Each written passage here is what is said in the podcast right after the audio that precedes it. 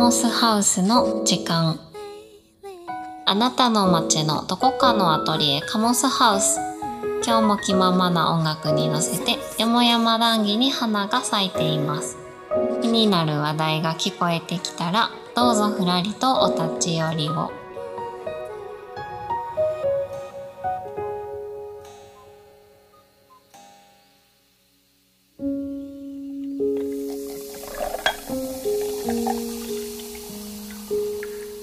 ドキャストを撮り始めて気がついたのは、自分の唇が熱いっていう ことで、録音してみると、こう喋り方の癖とかもうん。気になるんだけど、うんまあ、特にそのね、口のペチャペチャってなりやすいうん感じとかっていうのは、リップノイズって言って、まあ、音の関係の仕事してる人は多分みんなそれを気をつけてるんだと思うんだけど、でもなんか半分はやっぱりその生理的なもので、口の多分構造とか、うんうんうん 口内環境とかによって、こうんううん出やすさも変わっちゃうっていうのがあるから、うんうんうんね、結構防ぐの難しいなと思って。そうだねなんか、コンディションによって、あんま気をつかなくても大丈夫な時もあるし、すごい頑張っても結構、こう、音が乗っちゃう時もあるから。うんうんうん。石原さとみさんとか女優のうん。うん。昔ラジオやってたけど、うん。悩んだりしたのかな？そうだね。どうなんだろうね。唇といえば、うん。さとみって感じだけど。うんうんうん。まあでも確かにその、このリップとかうん。の具合によっても変わるかもしれないよね。くっつき具合というか。それが程よく湿度があって、うんうん。で、もうそのなんか密着しすぎないみたいな状態になってないと。こう破裂音なるほどね。パッてなった時に出やすくなるっていううん。感じがする。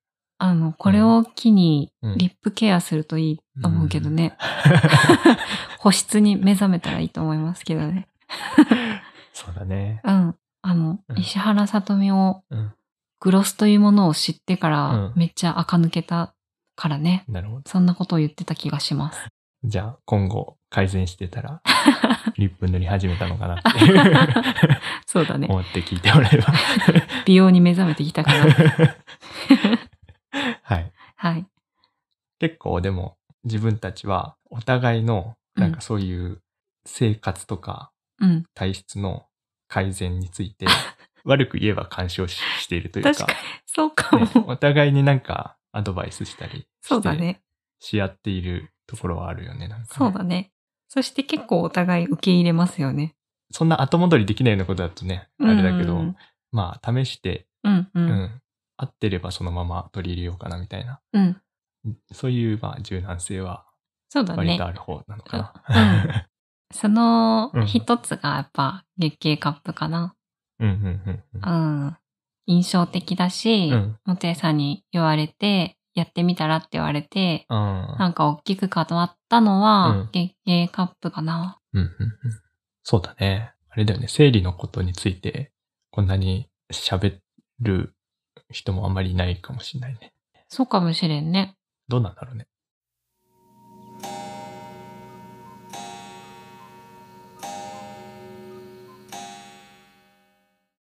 今になって思うんですけど、月経カップを使う前って、私、めっちゃ生理のことで悩んでたなって、うんうん今思うんですよ。うん。ただ、その時は、うん。もうこれはどうしようもないことやって思ってたから、解決しようという気持ちも少なかったし、うん。やっぱりちょっと女性同士でも喋りづらい話題だから、うん、まあ、そうだよね。だって、うん。なんだろう。お腹の調子とかさ。あーあんま言わへんよね 下痢が多いとかさ、そうそうそうそそんなにそうね、そうそう。人にする話ではないからね。ねえうん。だから、カップル問わずやっぱちょっと話しづらい話題ではあると思うね。まあ、そうだろうね。う。ん。誰にもあんまり言えてなかったと思う。うん。だから、元谷さんにもそんなに言ってなかったと思うんですけど、そうだんね。うん。なぜ進めてきた。ああ。やっぱ自分もね、その、あんま、まあ、全然よくわかってない。どういう部分が大変なのかみたいなこととかうんね、想像は全然できてなかったんだけど、うんうん。なんか一緒に過ごすようになったら、だんだん、なんとなくわかるというか、うんうんこうん。こういうところで大変なんだな、みたいなうん。のは感じるようになって、うんうん。で、まあ、プラス、情報としてもね、うん。こう、多分最近特に。こう、そういいう話をする人が増えてきてるっていうのもあると思うんだよね。そううんで、まあ、一個大きかったのは、なんかラジオで話を聞いた。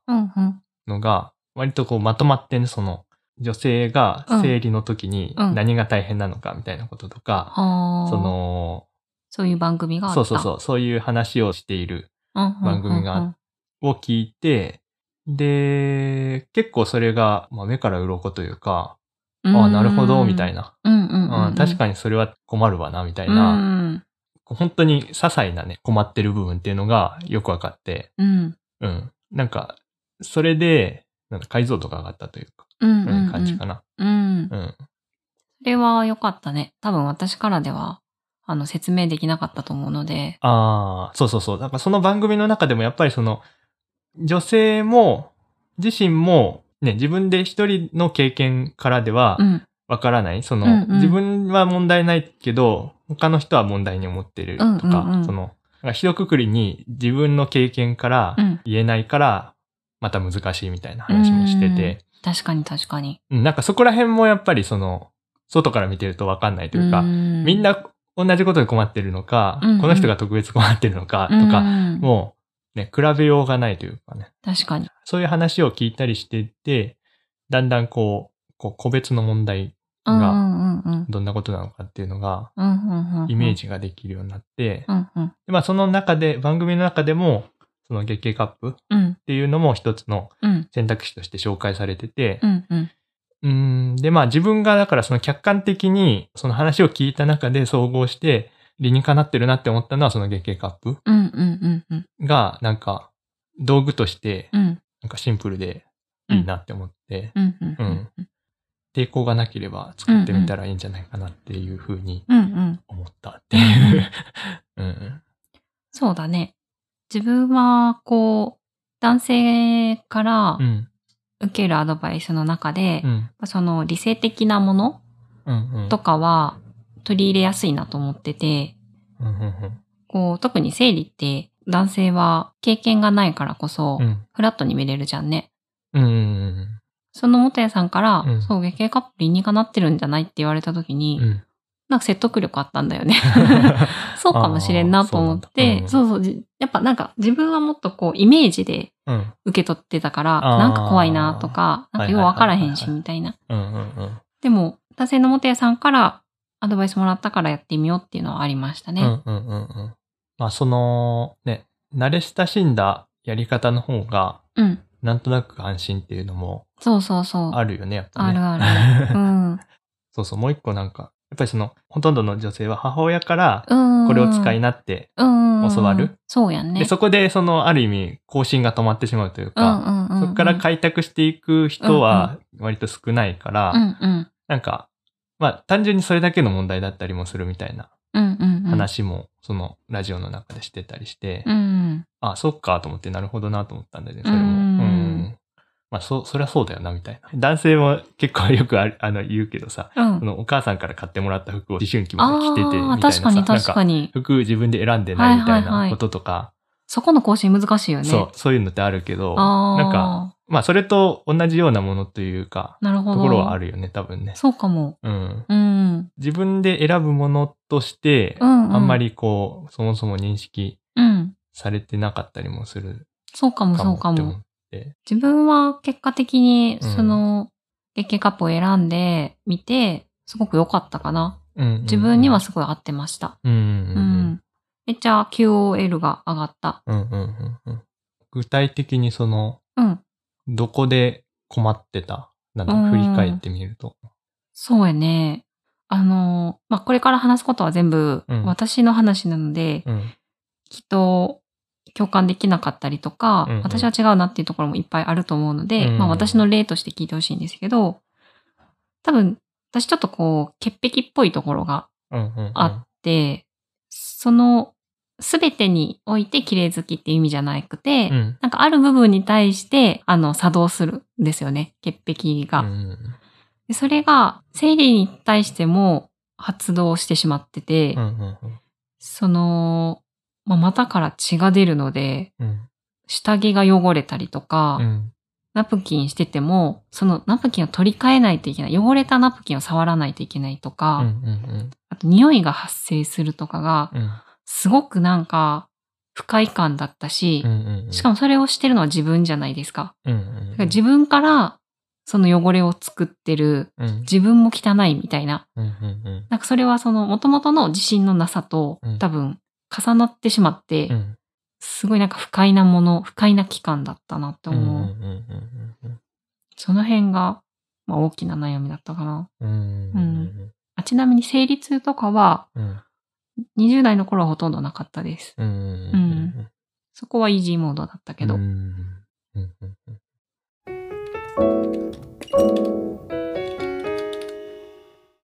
なんか、その、自分が、うん。えっと、その話をね、最初にラジオで聞いたときに、うん。結構、これはすごいなって思ったのは、うん。まあ、一個は、そう単純に傘が減る。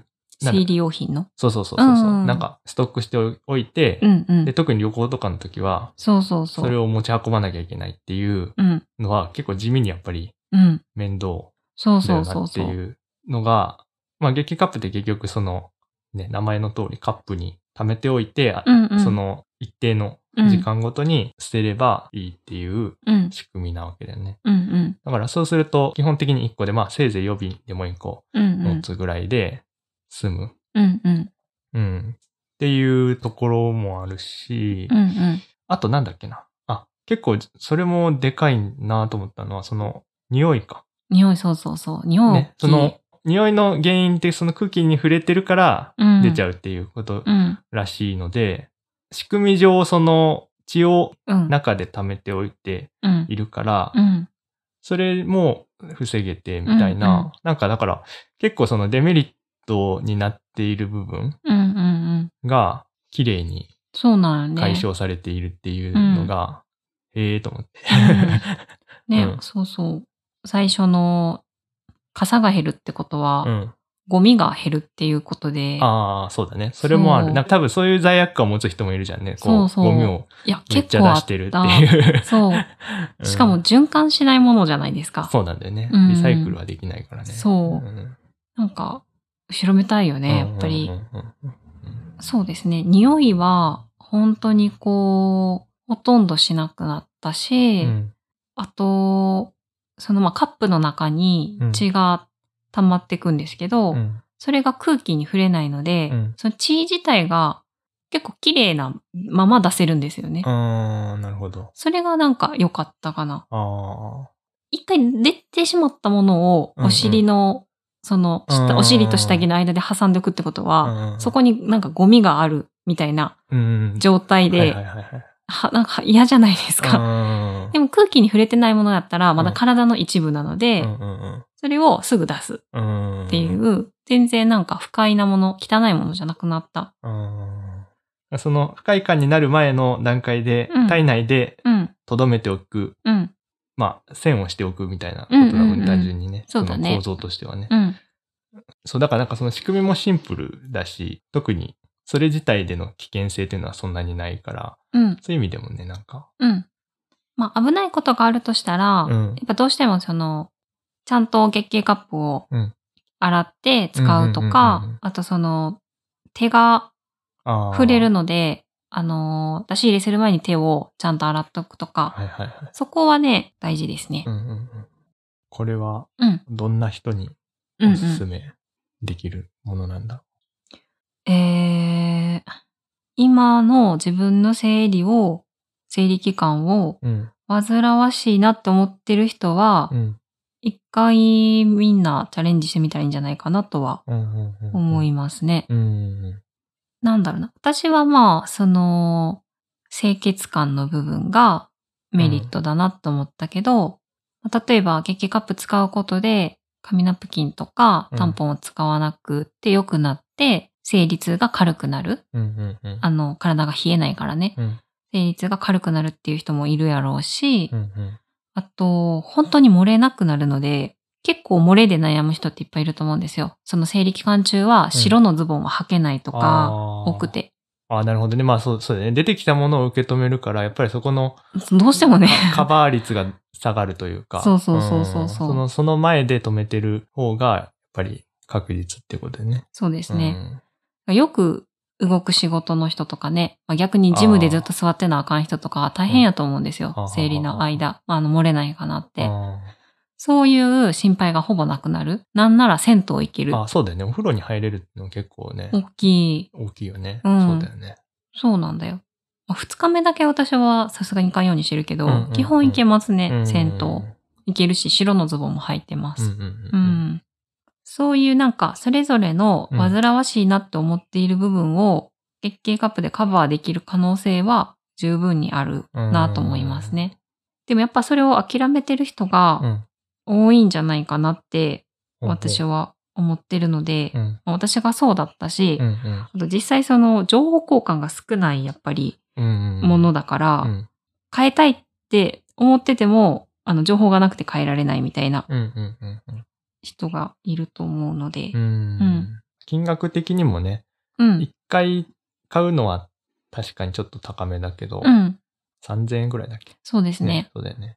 でも、まあ、使い回せるからね、うんその、積み上げていけば別にそんな大したそうそうそ費用ではない。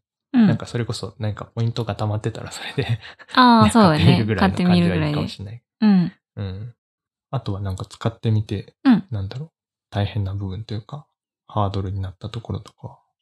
まあ、本当に最初の初挿入の時ですよね。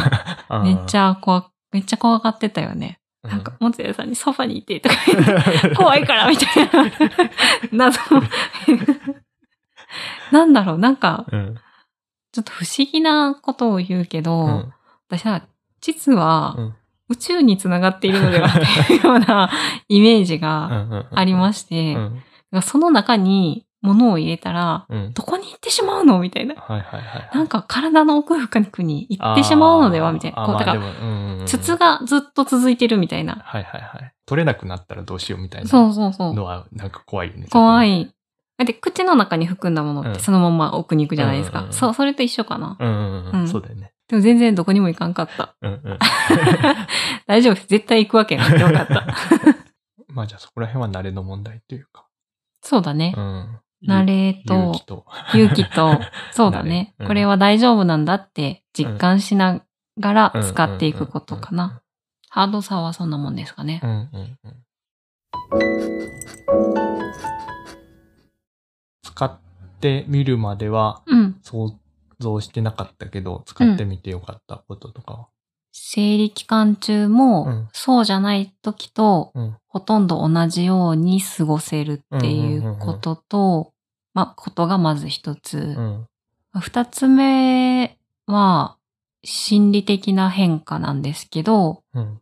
なんか女性の課題って、その生理とかの悩みって、男性が口出ししづらかったり。悩みを聞けなかったりうん。することなので、うんうん。世界の半分の人がうん。そのことには触れないってことじゃないですか。うん。そうすると課題解決力がうん。半分落ちるんですよね。うん。そうやって、なんかその流れで自分も、これは、この生理の悩みはどうしようもないんだって、うん。なんか受け身的に諦めていた。でも、月経カップを、えー勇気を持って使うっていう選択をすれば、その悩みに解決する、悩みを解決するアプローチができるうん。っていう自信につながる。うん。え、これ言えてるかな？でもなんか、そう、やっぱそこをその、毎月来るものやのに、うん。その生理が来ることで、なんとなく自己肯定感下がってたことをずっとほったらかしにしているうん。ことでまた下が、自信下がなくしていくみたいなうん。悪循環を断ち切れて、うん。まあ私は私の悩みを、うん。そして女性の悩みをうん。解決する力があるんだって。思えるようになったことが、なんかすごく変化、あの、いいことかなって思うね。ね。良かった変化です。なるほどね。なんかそのね、月経カップの話ではないけど、うん。あの、パッドマンってインド映画か。うん。あれはね、その、ナプキンが普及していないインドで製造する方法を。自力でうん編み出して、うんうんそれをこう普及活動みたいなのをね、うんうんして、した、その男性の話だけど、うんうん。なんかあの話とかを見ると、なんか今のって結構わかりやすいよね。そうだね。あれはね、そう、その主人公のうん男性うがん。女性の力になりたいって思いがきっかけやったけど、うん生理っていう女性特有の悩みうん。を自分たちで選択して解決するっていうことは、うんなんかこう、それに付随する女性のいろんな悩みあるじゃないですか。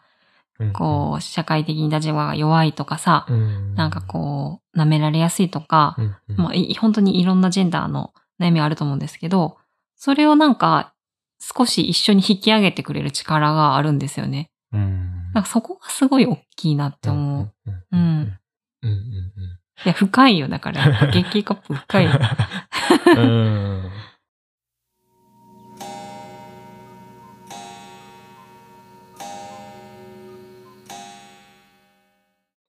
そういう話って、うん。結局は男女とかもか関係なくう、ん。ん、まあ誰にでも必要なことでもあるよなと思う。なんか前回の話した内容にも被ってくるのかもしれないけど、うん。なんとなく引き継いできたものうん。うんを一回選び直してみるみたいなことうんうんだと思うんだよね。そうだね。ね。うん。だからなんかその逆に言うとそういう月経カップで解決されるようなうん。ことの、えっ、と、煩わしさのうん。一部は、やっぱりその、その期間にこう動き回らなきゃいけないっていううん。今のね、社会の。その必要があって、そこに合わせなきゃいけない大変さだったりもするわけで、うん。うん。まあそういう意味ではまあ合わせなくていいっていう選択肢もあるわけじゃんね。そうやね。だからなんかそれを選ぶ人がいてももちろんいいだろうし、そうやね。ね。でもなんかそれどっちを選ぶか自体をうん結局なんとなく頑張って合わせてたのではなく、うん。合わせるにしてももうちょっとこう自分でこう選んだやり方で合わせるうん。こともできるし、うんうんもう合わせなくていいやって、うん。うん。そこで考えるっていうこともできるし、うん。うん。そういうまあきっかけとして一つね、うん。こう、きっかけにはなりそうなアイテムというか。うん。そうですね。なんか今日何回も女性が女性がって言っちゃったけど、うんうん。私はまあ女性性が強いタイプうんで、うん女性性って簡単に言うと受け取る力みたいなものだと思うんです。で、女性性が強い男性もうん。もちろんいっぱいいるし、そういう人ほど課題になりやすいのが、うん。やっぱその選ぶことだったり、変えていくっていう、変えていくってことは男性性なので、そこをうまく使えなかったりする。だから、そうだね。まあ男女問わず、うんやっぱその選択肢を常に持っていいんだって、うんあの女性性が強い人は知っておくのは大事だろうね。うんで、月経カップは一つのうん選択肢だと思うので、うんそれを受け取るぐらいの気持ちで、うん女性性強い人はね、あの、やってみたらいいんじゃないかなって思います。うんで男性性強い女性はまた、またうん今日の私の感想とは全然違うことを思うかもしれんね。そうだね。うん。んそういう人の話も聞いてみたいな。はい。なので今日まあ聞いてみてうん、興味持ったら、あの、私が実際に使ってるメーカーの商品、概要欄に貼っておくので、あの、また見てみてください。うんうんうんわからんことがあったら、直接でも、うんあの、メールでも何でもいいのでそ、うですね。うん聞いてください。はい。男性からも質問受け付けてるので、何でもいいですよ。そうですね。男性から理解していく。というのも、やっぱ大事だよなともうん思う。し。そっかそっか。うんまあ、ね、相手が喋りたくないのを無理に聞き出すのはうん。良くないけど、うんなんか、分かっておいた方が一緒に生活してたりしてスムーズなところうん、とかっていうのは、なんか一つの体調の癖みたいなもんだ把握しておいた方がうん。いいこともあるよなうん。と思って。そう思う、本当に。うん。じゃあ、そんなところで、うん。また感想なりメッセージなうんうん。り、ぜひ送ってください。シェアしてツイートとかね、うん。いいねしに行きますので。じゃあ本日はこの辺で終わりにします。カモスハウスの塩田元也と、のぞみるきでし